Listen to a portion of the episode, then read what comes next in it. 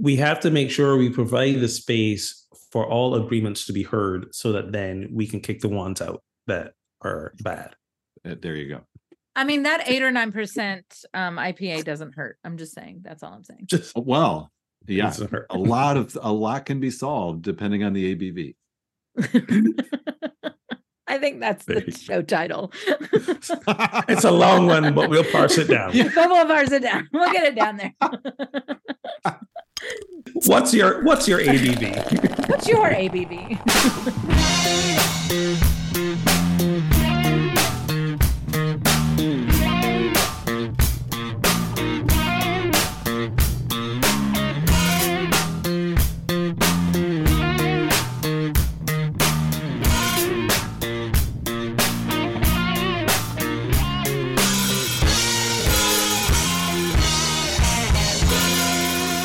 Welcome to episode 269 of Pub Theology Live, a weekly conversation on life and faith over a craft brew pint, a fine wine, or whatever happens to be in your glass.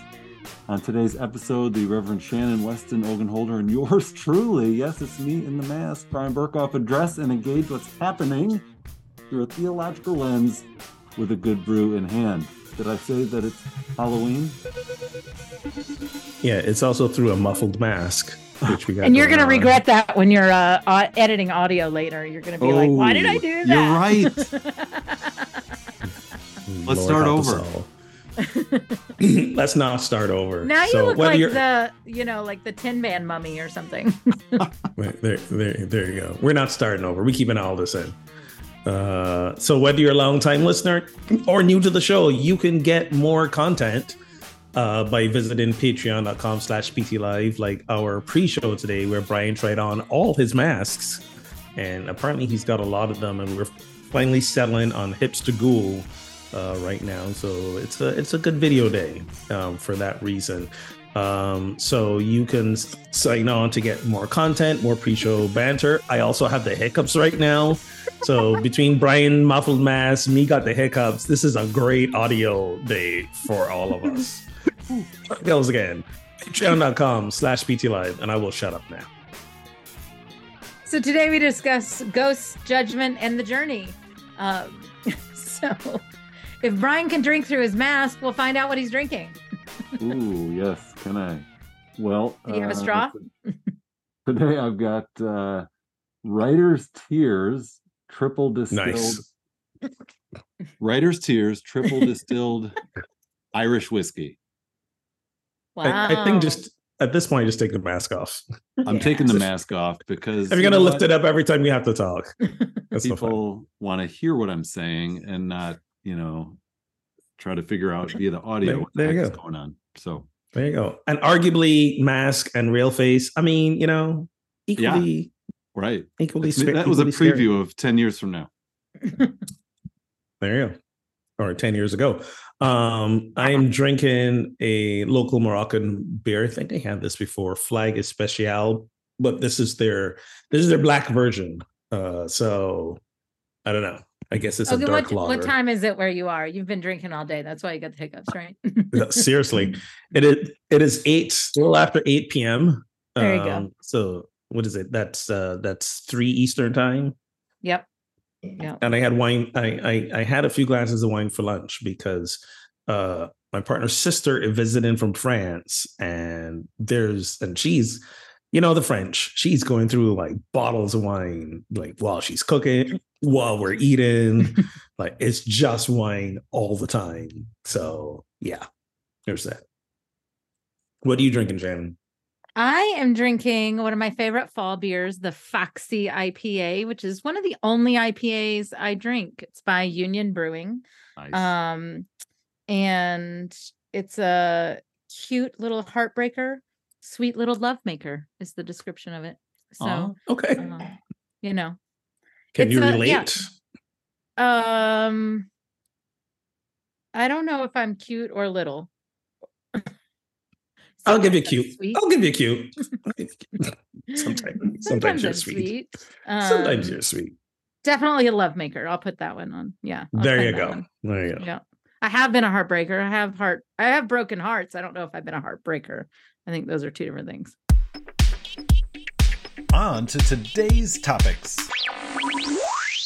Well, you'll probably tune into this after Halloween, but uh, happy Halloween to those tuning in live and hope it was a happy Halloween uh, for you wherever you are. It is a snow full on snowstorm here in West Michigan. So that's kind of sad for trick or treaters because I know my daughter does not have a warm costume. So we'll see how many houses she gets through. Whew. Well, We we were like 80 degrees and then yesterday like slowly through the afternoon it dropped then it rained and now it's like 50 and it's not a snowstorm i'm not telling you that but i was like that 80 degrees couldn't have held on one more day like yeah, just one, more day, you know? please. Like for the Come on. love. Exactly. All right. So speaking of Halloween, what is the scariest movie that you have watched? I don't I don't do horror movies. I don't I don't like the like there's I mean, I got enough reasons to have too much adrenaline running through my system. I got enough stress in my life. Right. I don't need to watch horror movies. However, I just got through The Fall of the House of Usher Yeah. on Netflix. You got to watch that. That's some good stuff right there. All right. Highly highly recommend. It's not it's not horror, but there is like some scary supernatural elements to it. There's it's a little gory. Um, it's based on a short story by um, Edgar Allan Poe. So it's you know it's oh i thought it was got- like a documentary on usher i was like what happened with usher That's Oh, what I it's Poe. thought too when I It's yes, Poe. it's Poe. When I when I first saw the title, I was like, wait, what's happening What? with Usher now? Like, I knew it Yeah, right away, exactly. and I was like, I can't believe they made a whole show off this poem. So awesome. short story, short story, not poem, but either way, poetic short story. Or so, so yes, either way, um, it was good, and and I really enjoyed it. So, uh, I highly recommend. I don't I don't do I really don't do scary movies. Um but we you know, we did watch Get Out a couple of years ago mm-hmm. and Yeah. like I and and to the point that like I can't do it. Like I can't do those kind of movies, but these like psychological horror movies, but I I I want to support those movies, but I just can't watch the rest of them. Like I can't watch us and I can't watch them and I can't like I just I, I can't do it. But yeah, anyway. I don't know if it's the scariest movie. I've, like there was a movie as a child. I don't remember what it was, but like I had nightmares about it and like um it- it- I don't know. It was bad, but like a girl got mixed up in a um combine and like died and it was anyway, whatever. I I have no idea what it was, but I was way too young to be watching it. Let me put it that way. There you go. well, speaking of uh, Jordan Peele, he has a newer movie. I think it's available on Amazon Prime called Nope. And I yeah. That's a great movie, that was I See, liked they're it a great lot. movies. I just can't do it. I just I liked it a do lot. and and and that wasn't straight up horror in the traditional sense of No. like you know the yeah that was that was just like It was like tense. yeah, it was like uh, you know, good anticipation. It built a lot of like, Yes. you know, what's gonna happen in a way that had you sort of on the edge of your seat, but not in a gory or you know Yeah, gross way. My favorite thing about um I watched something where he was talking about how he came up with the title and he was like, I want something that when black people see the trailer, they go, Nope. And like that's literally why he called the movie that. Uh, yeah, perfect. I love it so much. I think the movie that got me the scared the most uh, when I watched it the first time was The Ring. I don't know if Oh, you've seen yeah, I didn't I, I didn't do that. No, that. Is scary. Wow, that one. At least you know I don't remember when I watched it. It's not a new movie by any means, um, but sort of for me a classic scary movie uh, is The Shining. I love The Shining. Oh, yeah. I did see that. Yes, so good. It's a classic. it, it is a good movie. It is a good movie. No I just shining, read no this- poltergeist, no What's the Alfred read this- Hitchcock one with the shower scene? What's that one? The what? Oh, uh, um, the Al- Alfred Hitchcock movie with the very famous shower scene. The- Oh, uh, yes, right. I have seen that one. oh, All our old brains just froze up. Yeah. Um, what was the compute. one? What was the one about the priest Norman on the Bates, island? but what's ah, anyway? I'm gonna look it up. You go. Oh, Midnight what was Mass. the Midnight Mass? We talked about that a while back. That was actually a good one. I think that was maybe the Psycho. most horror thing. Psycho, right? That was maybe the most horror thing that I've seen that I've seen in a in a while. That Midnight Mass. That and good. and it was well done. and I think the same guy. I think the same guy who directed that directed Fall of the House of Usher. I think- Mhm. Uh, there's there's that connection, but makes sense. or wrote Both- the script or whatever. But there's some both connection to those two. But yeah. I both just want the trailer to be Fall of the House of Usher to be that meme where he's like, "Watch me, watch me." Anyway, I'm gonna- sorry, I can't let it go. What's it- the it's- other it's one? What's the one with Kathy Bates where she's the caretaker? Oh, And yeah. Classic. yeah. The other one that I watched as a kid, way too young, was Cape Fear, Oh, and yeah. No, never saw it. no. no, Didn't need that. No, I did No. not need. I, I, did not need more scary in my life as a child, nor in my Yeah. adult life there are some movies, you know, like ah, what's the one with um la, la, la, butterfly? no, um, not butterfly. Oh, uh, Silence of the Lambs. Silence of the Lambs. There's a butterfly like on the movie. Misery poster. is the one I'm thinking of. Oh, misery. But those I wouldn't call qualify those as horror though. It's Definitely not. It's scary. scary movie. That's Scary. the question. The You're right. question is about Yeah. scariest movie. Yeah. I went Halloween horror, but yes, Silence of the Lambs was definitely psychologically frightening. Oh, Um, Oh, fun fact. the or- worst. the original Halloween was filmed in my hometown. oh, Based on a See true which- story. with- I don't know. Scary. And then there were the Scream movies, which yes. um, you know, that intersection between funny and scary. Right. um as as well and have you guys seen They Cloned Tyrone y'all gotta watch that movie i think it's either netflix or amazon i think it's netflix they cloned Ty- trust me trust me they cloned. you gotta watch it they cloned I have heard that it's very good. That Yeah. sounds good. it's very it's very good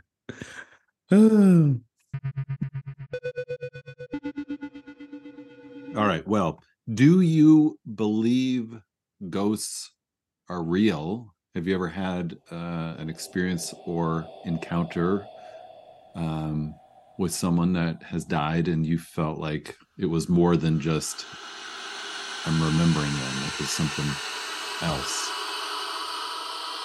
Didn't we have Um, this question last year? Yeah, yeah, I as I asked it, I I feel like yeah, we, we've talked See, about this it's it's our it's our it's our annual halloween question this is for the new listeners that we've picked up since our last halloween Of show Of course. Yes. For you, we will answer it again. Yeah. Yes, I have those experience. I've had that experience, but I don't believe in ghosts per se. I mean, if we're if we're if we're thinking of ghosts as like you know the the spirits of the departed that you know stuck on earth or whatever or you know can transverse Yeah. transverse the veil between the living and the and the afterlife i don't know that i believe in that per se but i had some experiences after jennifer died um, in 2015 that really felt more than just um, me thinking of her, like really feeling her presence Mm. and visualizing her presence in a way that I didn't I didn't conjure up. It it it happened to me.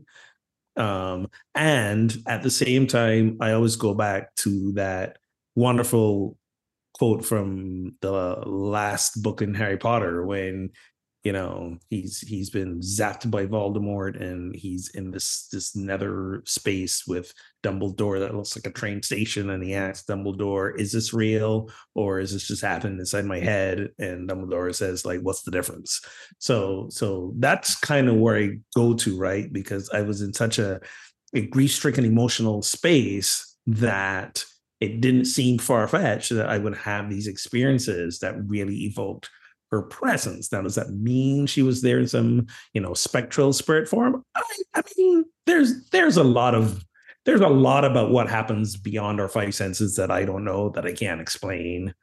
Um, so I remain agnostic on the on the issue. Yeah, I like my if if you had to make me move in one camp or another, I think I would move in the no camp by given like what we think ghosts are. Um and I I think where I come into play is like there is an energy exchanged between people and I'm not really sure how you live on this earth without impacting that collective unconscious and what does that mean for when we die? Like are we just dead what happens to that kind of energy and spirit i don't know. Like i start to sound really woo woo when i get into it but i'm like i just don't Yeah. know. This is i don't know. Like what Well, they say, you know, like where do we exist before we're born? Like we exist we just don't we're not manifested yet so whatever you know hmm. They say energy is what? Neither create nor destroy just transform. So so if you believe in the energy of a vital life force or something yeah what happens to that when the physical form ends? And and is that form conscious? And can that form communicate with those who are alive? And there's enough anecdotal i guess um evidence that like to show that like some weird shit happens um and some unexplained things and at the same time it's like hmm you know i don't i don't know. So like the same this is the same question i think i can throw in the camp of reincarnation. Like i don't know reincarnation is a real thing but you have evidence of like kids who know things they shouldn't know and can do things they shouldn't be able to do that really embody the essence of those who someone who came before them so or demon possession. yeah there's a third option that we can't rule out going back to poltergeist yes and exorcist back to movies exorcist Come back to the Exorcist. Well, but speaking was of a nice movies, movie. so I just watched. I was on several planes the last few weeks, and I watched Past Lives. Oh. Have you all watched Mm-mm. Past Lives yet? is this the is this a korean movie Yeah.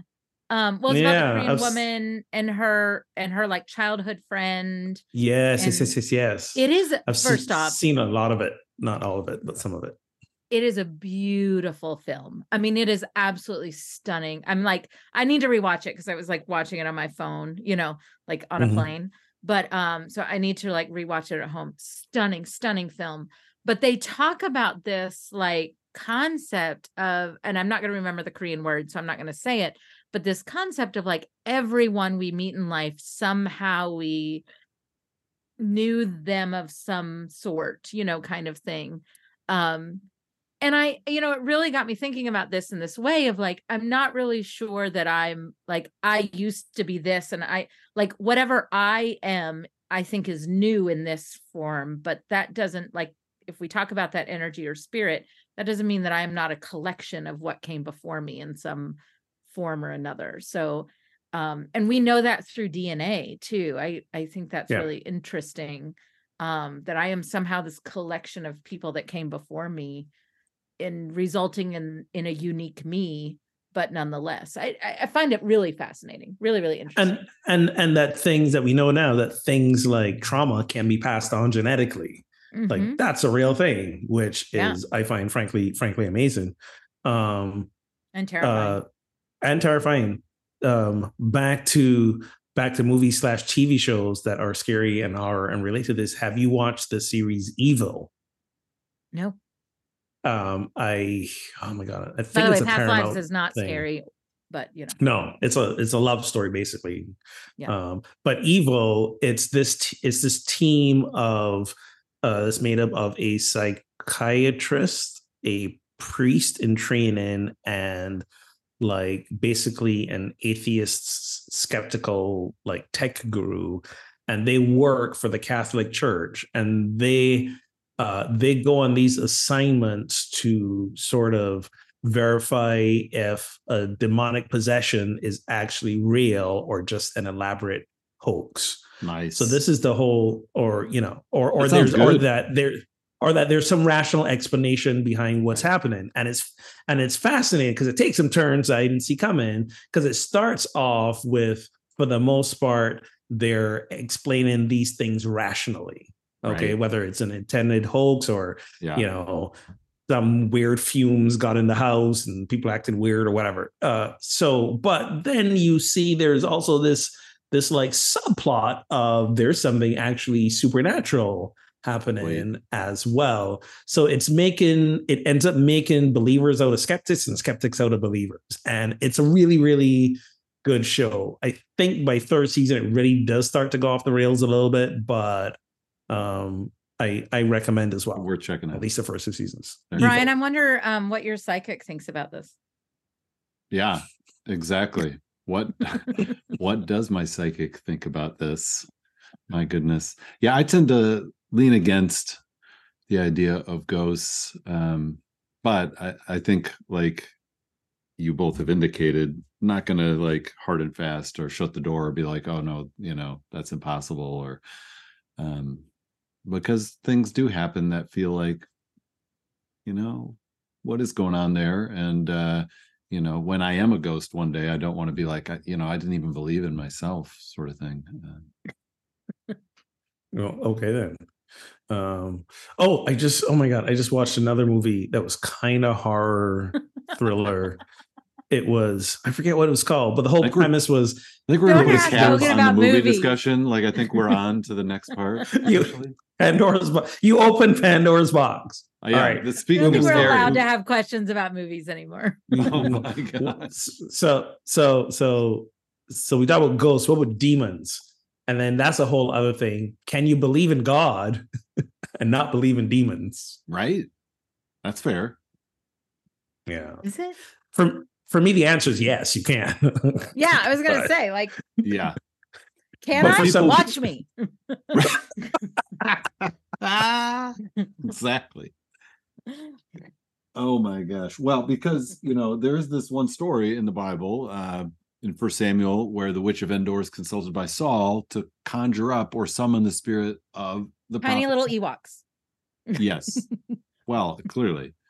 He had some Ewoks. He had a connection through the Ewoks to this witch Right. and wants to summon the spirit of the prophet Samuel, who's died like some years or year prior. But the crazy part is she successfully, according to the text, conjures up Samuel, who's a little bit cranky and like, why did you disturb me? So, like, what's happening there? Is this is she doing a magic trick? Is this uh you know, just the ancient mindset that, you know, heard a funny sound and turned that into actually it was Samuel and here's exactly what he said. What do you think? I think I said this last year, but what I think about this is that if you if you go to the point that like our, our minds are amazing things and we have great imaginations. And I think that if you create if someone believes in something enough, they can believe it's really happening. Right. So if Saul wants uh, like he wants this desperately enough to hear from Samuel, then he will believe that he heard from Samuel. That that's what I think about it. What about And- you, and- shiny devil? I mean, and, And- this and is one al- of those sorry, things where people will take take the Bible literally, but then they'll be like, "Oh, but no, that doesn't happen," or "That's you know pretend or not real." But there are other things that they'll believe. You know, well, sure, Jesus walked on water, or some other thing, um, but they'll dismiss this one because it doesn't fit theologically. The realest part of this story is that Samuel was super cranky. Like Yeah. when Yes. he got woken up. That is Mm. the realest part of the story. One That if there are ghosts and that you can conjure the spirit, that they would be like, what the fuck, dude? Like, I was sleeping. Yeah. Yeah. This is why this is why I don't I don't believe Lazarus was as much in love with Jesus after he was risen after Right. Jesus resurrected him than than before. Because because I always say this to people like now he's got to go Sweet, through this reason. Again. Yeah. He's got to go yeah. through this again. He's got to literally die twice. Yeah. And all that that entails. Plus, I get the feeling that, you know, harken back to the what might happen in the afterlife on the other side of the veil. um if you if that is an experience that is you know positive and like just light and love and oneness for the universe and you get pulled back from that to this shit show like i'd be pretty pissed too. Like you know send send me back Yeah. uh sort of deal. So um i don't i don't yeah the the crankiness the crankiness tracks and um but i think this story is just a lovely metaphor around stop trying to seek wisdom outside of yourself. Like you you trust Mm. trust your inner wisdom. Um trust trust your inner knowing. Trust whether that's divinity within you or your instincts trust that rather than you know try to rely on on things outside of yourself. And again that's not to say that it means you know everything or that you shouldn't seek to educate yourself or that none of that but ultimately ultimately trust yourself and you know Saul shouldn't have been king anyway so he didn't know what Mm. he was doing Mm. Which There's is why I wanted Samuel's approval. Yeah. Fair enough. Fair enough. And if there was a deeper message about trust your inner knowing, I'm not sure Saul was picking up on that lesson. there, there wasn't and samuel's all like really listen hard dude for a I- narcissist to do that. right Exactly. I I didn't choose you when I was alive. Why would I choose you now? Why would I help you now Eh, after yeah. I'm dead? We've been over this. what's the point? No, no, Barney. We've made our decision. Classic uh. SNL skit Chippendales with uh, Chris Farley. yeah. Sorry. Thanks, Bryan. We get it. Patrick Swayze. Patrick yeah. Swayze. Mhm. Bingo. Rest in got- rest in peace. I was gonna Not- say R.I.P. I always Speaking of forget he's dead. Speaking of Wait, ghosts. they Oh, bo- but um, but you know that's what I haven't watched in a while. Okay, no more movies. Sorry. All right. Yeah, yeah. Oh, yeah. We've we've kiboshed that. All right. So we've got an anonymous quote where it says, No matter what you do, someone will always talk about you. Someone will always question your judgment. Someone will always doubt you. So just smile and make the choices you can live with. Can I just say that I really love that that's anonymous because most of the people that talk about you and judge you are, well, I heard from someone who I won't tell you who said this about you. right? I Right. think they're anonymous because they don't they want they don't want to be judged about that statement. That's Yeah, It's why fair. we it's why we ask for a friend, right? Exactly. Exactly. But okay, so human experience, right? Uh people will s- question your judgment, they'll say things about you behind your back. So okay, setting aside how beautiful the quote is or not, you know, have how have you dealt with this personally and how is that last piece of advice um is it easier said than done or or do you find no I can just do that. I can just smile do what I believe in my inner core is the right thing, and people can say what they want. Well, depending on what they say, I'm still, regardless of what they say, I'm gonna make the choices I can live with. But depending on what they say, will determine if I smile or if I cuss them out.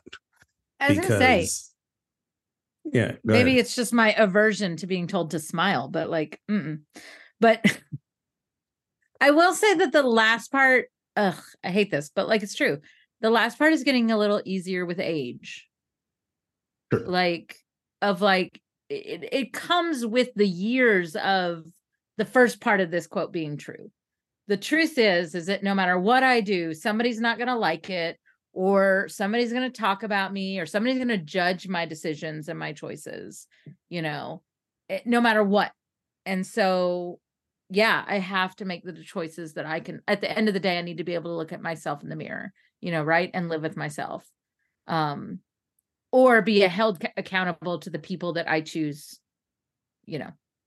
Anyway, so, so I no, don't don't say it. I I uh I, it's easier I it's easier for me to smile when it's about um someone question my judgment on my choices. It's less easier to smile when they are questioning um m- me and my values um Yeah.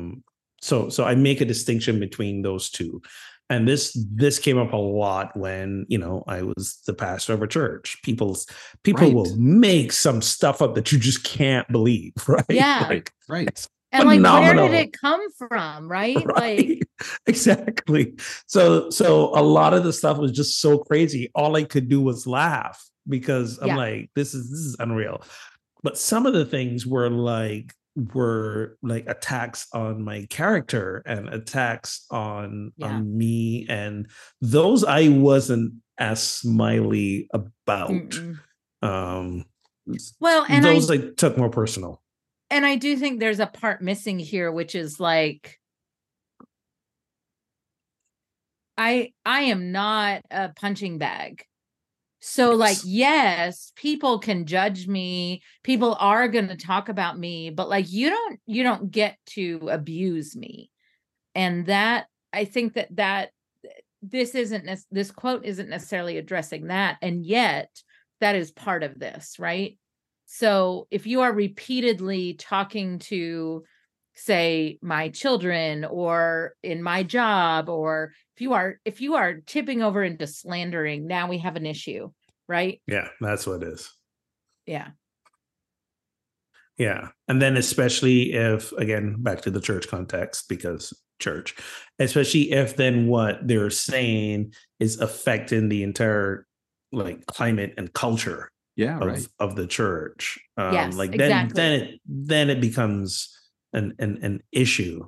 Um and I I remember I remember when um when I when I started the job there at the last church I was at, and I was living, or two churches ago rather, um, the one in Massachusetts, and I was living like you know like a ten minute drive from the church. I living the the one town over and still in the same area, and then for for I moved to about almost an hour away, and I moved because Joy wanted to get closer to downtown Boston for better for better dance studios and and then also moving in with my girlfriend. We've been together for like a year and a half, going on two years, and she lived down that way, and the commute was getting old, and she was a middle school teacher, so it made and Boston rent like ain't ain't nobody living in Boston and getting a decent place on on a minister's salary. So for all those reasons, I decided to move down there, and people lost their shit about this, and and people are like, you know, he thinks he's better than us, and he wants to go live there, and and it was just like some craziness, and there were actually a couple of people who left the church because of this. And all of a sudden, it became like, and first of all, it was very incredulous because I was like, I don't understand where he, last time I checked, you have a job, you show up to it regardless of where you live. and if Right. I'm choosing to give myself a long commute, that's on me. But it was kind of sort of ridiculous. Um, but and I didn't take it seriously at first. I was just like, oh, whatever. But then, but then that started to really fester for a lot of people. And I had to do a whole, I had to do a whole like congregational meeting and talk about this, which I thought was just stupid, you Wow. Yep. know. And and what put it to bed was was this congregant, I will never forget this. He stood up and said, you know, when I first heard that, I wasn't happy with it either. But then I remembered when we first hired you before you moved to Massachusetts, you were actually commuting between here and DC and you got to work. So if you could manage that, living a 45 I to care? 50 minute drive away should be doable. Right. I was like, thank you. But it was it was kind of ridiculous that that A was an issue, but then the issue became because I thought I was somehow better than them. And um, and that had to do with the neighborhood I was moving to and all sorts of weird things. And I was like, y'all come check where I'm living. Trust me, it ain't I, I ain't moving into no mansion. I'm moving into like a duplex. Like it's not, it's not all that. So it was just, it was just fascinating. And I noticed how I, how angry I was becoming when I realized that that was what was circulating. Mhm. um, Mhm. as as well. because it's personal. at first- right? People are questioning your judgment, your commitment to the community, Right. and all that Ex- ex- Exactly. And at first I was like, you know, this is just people being activated because of that. Like, you know, your minister needs to live in your community and it used to be accessible and like, you know, be there for you at a moment's notice. And now he won't do that because he's this far away. But then when it became that like he's doing this to like Right. elevate himself above us like that, I was like, no, no, no, we got, we Right. got, we got to address that. Right. People, man, people. Yeah. It is hard. It's hard to to let go uh chatter, especially in, in, in the era of social media. Um, you know, sometimes things come around that maybe weren't intended to be seen or heard by you, and then you Mhm. find out, or you have someone who it came across their circle and they're a confidant and will tell you, and that's just not easy to let go of. But I do think there is something about making the choices you can live with, the choices that align with uh, you know who you want to be and how you want to live your life. And if you don't like that, see ya. Yeah, we not we not here to we not here to Maybe make not friends with see ya, but you know, like you can deal with it. or sometimes see ya. Like Maybe. we we're we're not compelled to keep everybody we've ever met in our circle. Fair, Some people got to go. fair. All right. Author uh, Philip Yancey has said, We do well to remember that the Bible has far more to say about how to live during the journey than about the ultimate destination or where the journey ends. Um, do you think that's accurate statement? Uh, and if so, uh, why might that matter? I feel like he stole it from some hikers. Yeah, or like a Zen, you know, or like a Right. Zen- Mm. This is a very Oh. like Pulled that off the Appalachian Trail. right, Right, exactly. Well, that's my like, question about you know him assigning Life is a journey, not about the destination. Like, right. I mean, so in this case, especially in a Philip Yancey circle, like the destination is heaven, right? Like Mhm, that's mhm. what we're talking about here. And so, yeah, in that case, like that's what the Bible's about. The Bible isn't about how to, it's not a how to guide, right? Like how to get to heaven. yeah. um, but well, what does some Belinda would say Car- that it. Some would say that it is. What does Belinda it's Carlisle have to say? What does Brandi Carlile have to say? Belinda Carlisle. Oh, Belinda. Who's Belinda Carlisle? Um, heaven is a place on earth. Oh, gotcha, Exactly. gotcha, gotcha, gotcha. Bryan is shocked that I'm getting his references today. So am I actually. I yes, of course. I just also I you know this is one of those things that like um it's such a I don't I almost called it a basic statement, but it's such a broad strokes kind of statement that I'm like, yeah, of course it is.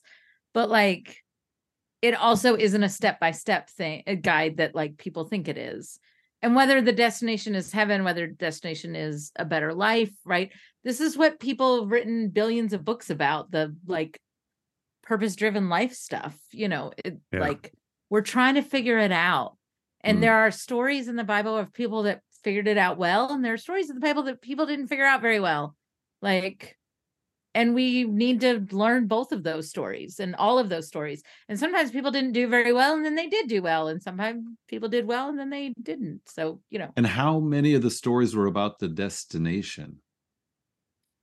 almost uh, see that's the weird thing about scripture we know that like we know what happened Right. but like this is real life for them do you know what i mean Yeah. Well, towards, you know, I mean, Jesus did talk a lot about, you know, going to prepare a place for you and, you know, when when the son of man is is ascended and all the things. So th- so there was towards the end there was a lot of that whether again he said it or it was it was written in later to right. you know justify his his will and crucifixion but the point is that he did he did speak to that um a, a lot there wasn't there it my memory of the Bible, which I haven't read in a very long time, there wasn't a lot of talk about that in the Old Testament per se, right? Right. But but it got it got very much about like you know, the New Testament became very much about reuniting with Christ later and Christ coming back and and But- vanquishing evil and all that all that. I mess. even wonder, right? Is that is that really did Jesus really talk about it that often? Or was that the pressing question of the communities that these gospels were written for? And so it was a thread throughout to help them wrestle with that question. Not Mhm. that Jesus never spoke about it, but I really do question whether it was as predominant in his ministry as the as the gospels write it down. Well, yeah, and there's also our our understanding and interpretation of what he was saying, and I think we've been trained, or many of us who grew up in Western Christianity, to see a lot of his statements about Gehenna, for example, as being about like everlasting hell, and there, it may well have been sort of a metaphor um, referring to an actual place on the map. Um, and we the see burning the burning that- the burning trash heap outside town. right and we and you see a lot more of that sort of language in the latest gospel gospel of john compared to mark which you know so then how much theological development is happening as the gospels are you know being developed and finally written down um, to get to that point you know how much did jesus your point ogun how much did jesus actually say himself but he certainly And- spoke and- plenty about the journey as well and maybe Yeah. he did. about you know the He he Yeah. did, but then we have a whole book, the very last book, the the you know the the the conclusion, the what do you call it? the the the epilogue, the very last book of the Bible that speaks specifically to the destination and Right. what will and how we will know that we're getting to that destination you know and and to you know again make that connection to to all the messes happening in Israel and Gaza right now, all the Christians who are invested Mm. in and we we we need to have some massive war happening there. That's how we know that we've reached we've reached the end times and this all of this will be done and you know we we can we can get raptured up or we finally gonna get to heaven. So there's there's a lot of investment in in a lot of religious and theological investment in some circles for war in that in that area of the world which which again ugh, talk about talk about misreading and misinterpreting scripture. That's leading to some Yeah. bad policies.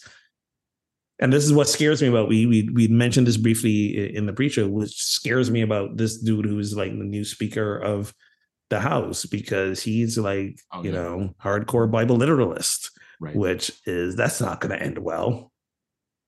Here he is Bryan's going as him for Halloween. yeah, exactly. That's my Mike Johnson uh, disguise. Oh my Plus, goodness. his name's Mike Johnson, and like that's hard.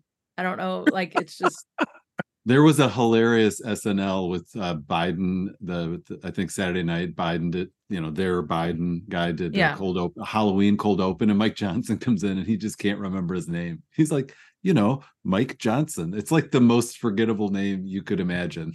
right. Ugh. Oh my goodness. All right. Well, Archbishop Archbishop Oscar Romero once said a church that doesn't provoke any crisis, a gospel that doesn't unsettle, a word of God that doesn't get under anyone's skin. What kind of gospel is that? Preachers who avoid every thorny matter so as not to be harassed do not light up the world. Well, in his time, they also don't keep their jo- they also don't keep their jobs a lot of times so you know do what you will with that some some, some people got some people got mouths to feed yeah, right. Well, and his story, he spoke out against social injustice and uh, violence amid the escalating conflict between the military government and left wing insurgents leading up to the Salvadoran Civil War. And while he was leading the celebration of Mass in March 1980, was assassinated because he was seen as uh, a political problem. He was speaking up too much, uh, and the powers that be didn't like it. And he's, you know, and that I guess gives his words a little more cred or a little more uh, authenticity because he lived what he preached, and it cost him his life. But like Ogun said, you know, some of us got mouths to feed, responsibility. Maybe don't want to get shot while leading a, a worship service, but also stuff has to be said. So how do you freaking balance that being the prophetic voice and not like be, having a target on your back? Well, I think this harkens back to the earlier question around uh, when you asked about people talking about you.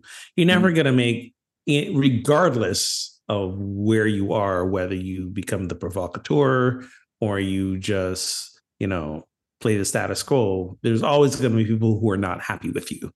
Um, so that's one thing. Um, I always did ministry and continue to do ministry from the mantra of comfort the afflicted and afflict the comfortable.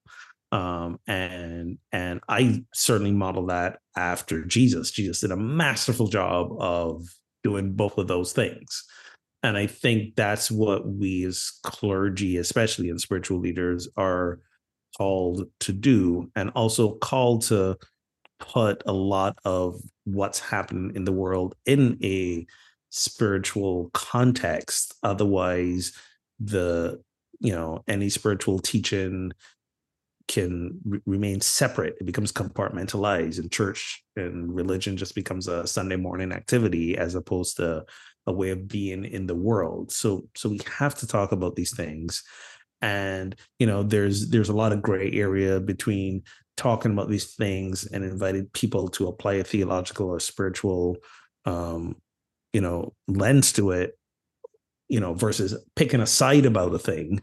And and i think that's where and i think that's where this quote really can um is, is an invitation to or or speaks to the picking aside um and and i think a lot of times um, clergy for the sake of job preservation try to thread that needle between right. like i'll speak to this issue without taking a side mm-hmm. um, about it i'll speak to how uh, you know jesus or the gospel or the tenets of my faith can can invite you into a deeper dialogue about this issue but i'm not gonna pick a side.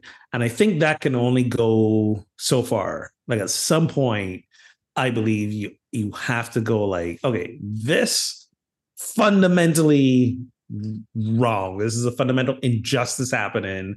Yes, it's okay to pick a side um, about about things, but but I think ultimately it's you know you know can you can you sleep at night with the choices you yeah. made and some unfortunately, some people can sleep at night like threading that needle. Some people can sleep at night not saying anything disturbing or provocative or challenging. Um, and some of us can't. So, you know, there's a there's a place for everyone. I do think it's easy easier to go in the macro because it's Oscar Romero, right? Like that this is about speaking out politically and this is you know this bigger but I I as it like as I was reading the quote this time i'm i'm also thinking about you know i'm working with churches differently now right? Not as the pastor. Right. and as you know coaching them through processes and things like that. And i'm also and working with let's be honest right? Like uh, the churches that hire me are very progressive churches and yet they're still struggling um with this all are welcome and there's an asterisk to that all are welcome right which is that all are welcome who agree with us right. on yeah. these issues and there and there's nothing wrong with that because these are churches that those um the categories of which they are welcoming are the people who were rejected elsewhere Uh, particularly in christian churches so there's nothing wrong with that, but there is a little bit something wrong with the all are welcome, right? Because that's actually not true. But nonetheless, there there's this kind of there's this fear of conflict. There's a lot of wounds, wounded, especially religious wounded that come to these churches there's a lot of fear of conflict to the point that like we don't actually make the best decision because we're so afraid to disagree with one another because we're so desperate for belonging and community and anyway so i'm reading this from like this completely different angle um in terms of like that gentle nudge that gentle push um which is not so much where what the quote is talking about but more on like as a progressive christian that we need to kind of reconcile and wrestle with and deal with. It's a very similar you know the same quote applies is what i'm trying to say Yeah. bryan as someone who leads one of those churches what do you think about that? Yeah, I mean, I think it's it's uh I think you really do have to figure out where is your personal conscious conscience? Where do you feel the alignment of scripture and the values you see there? Um you know where are they intersecting uh with the current event issue that you're thinking about speaking to? And if you feel like you have enough solid alignment there even if it's not popular um then you might want to speak out you know? And it might feel like well there's some situations that are obvious you know climate change is a serious threat uh but what if you know there's something where there's a local situation that has to do with a protected body of water and there's something happening that's good for the city but it's bad for the environment and it wouldn't be popular to maybe local elected officials maybe some of whom worship at your church for you to speak out on that and so like Right. it can get real uh thorny or this current middle east issue where you know we've talked about it last week you know where there's it's thorny it's it's complex uh are there injustices happening? Yes and it's not just simply a one-sided thing like it's it's there's layers and it's difficult to speak to uh so ugh, i think you got to figure out what what you feel needs to be said in that moment and are you the one to say it? And also remembering like you know you're one voice and there's many others and so it often is also important to lift up voices especially for me as a as a straight white uh, male preacher lift up voices closer to the situation and let their voices be heard and let people be impacted by those voices more than like hey i've got this opinion. Just side note did you all see the onion article that was like the onion stands with israel because it seems like you get less in less trouble for that? You know, the thing I love about the Onion is like the last few years, it's been less satire and more I know. facts.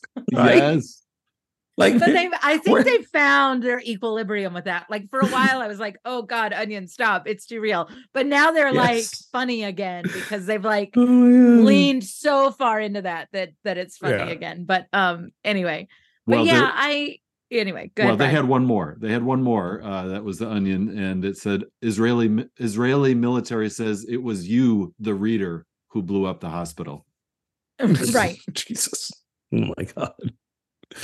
but I. I I so for me there's there's a couple of things right like i i think there are some ethical boundaries um of like i never explicitly told someone who to vote like i never stood up in a pulpit and said vote for vote this way or vote Right. for this thing right Which Like, you're not supposed ethic- to, as far as candidates. Right, exactly. And like there's an ethical boundary there. And yet, so like that you get around I that by like wink, talking about wink. issues. I was gonna say we didn't, but we did.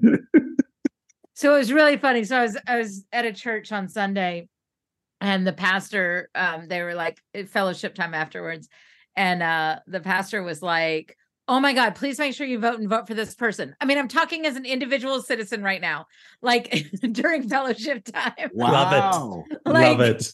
as an individual citizen i am saying like please and I mean, that is different than saying it from the pulpit, but even saying it while still even- on the job.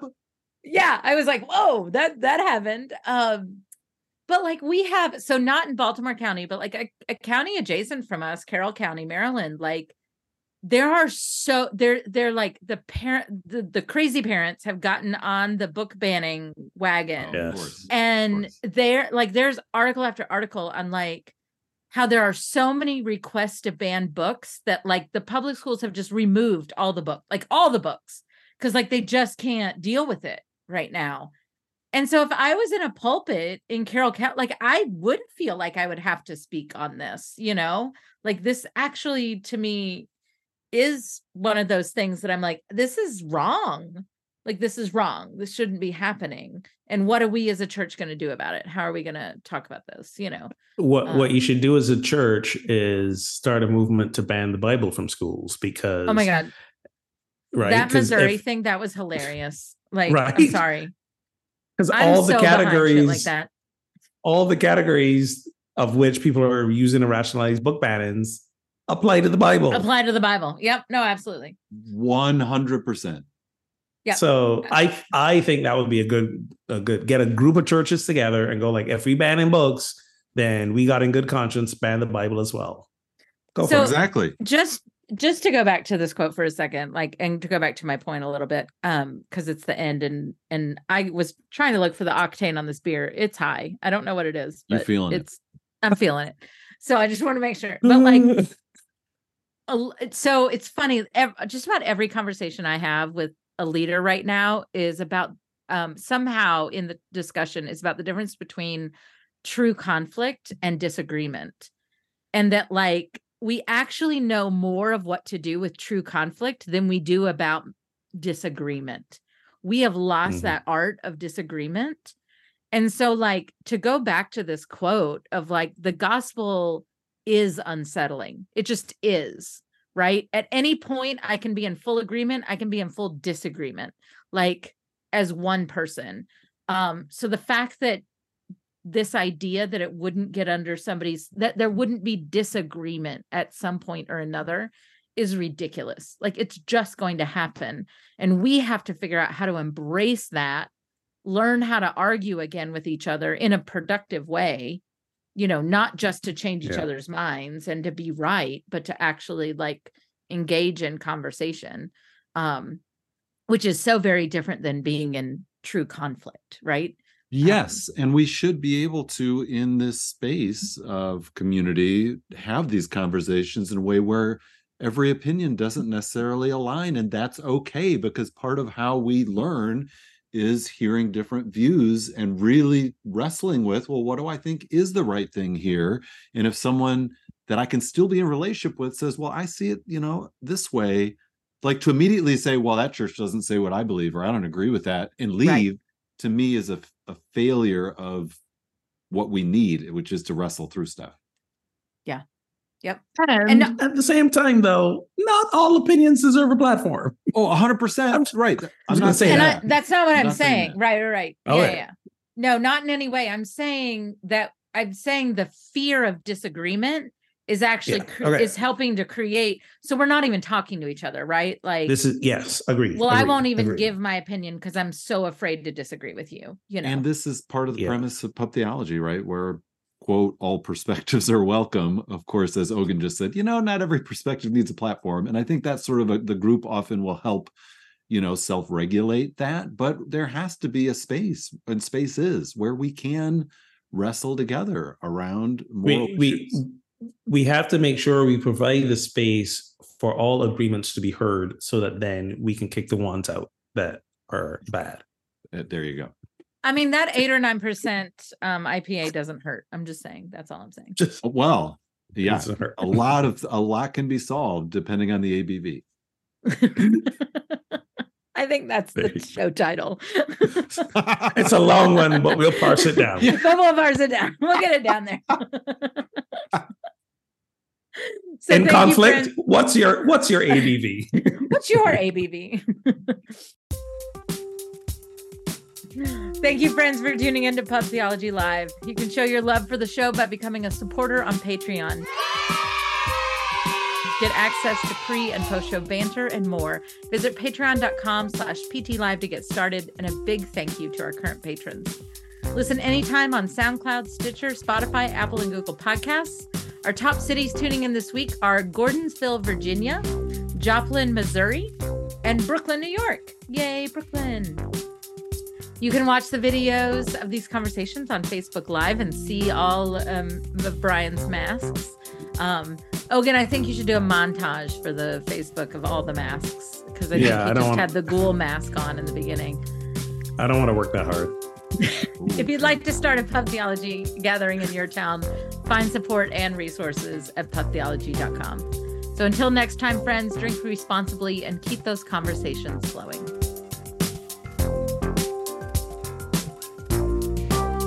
I can definitely grab some screenshots. Uh, I was gonna say, I think we need the screenshots and like a Facebook poll of like who wore it best. You know, Yeah. who wore Bryan best? Maybe Yeah, that's yeah, it, right? yeah. And one with just like me without my hat on. And Right. that might be the scariest. And like just Oh. your like your your very pretty headshot. Yeah, a mess, a disaster.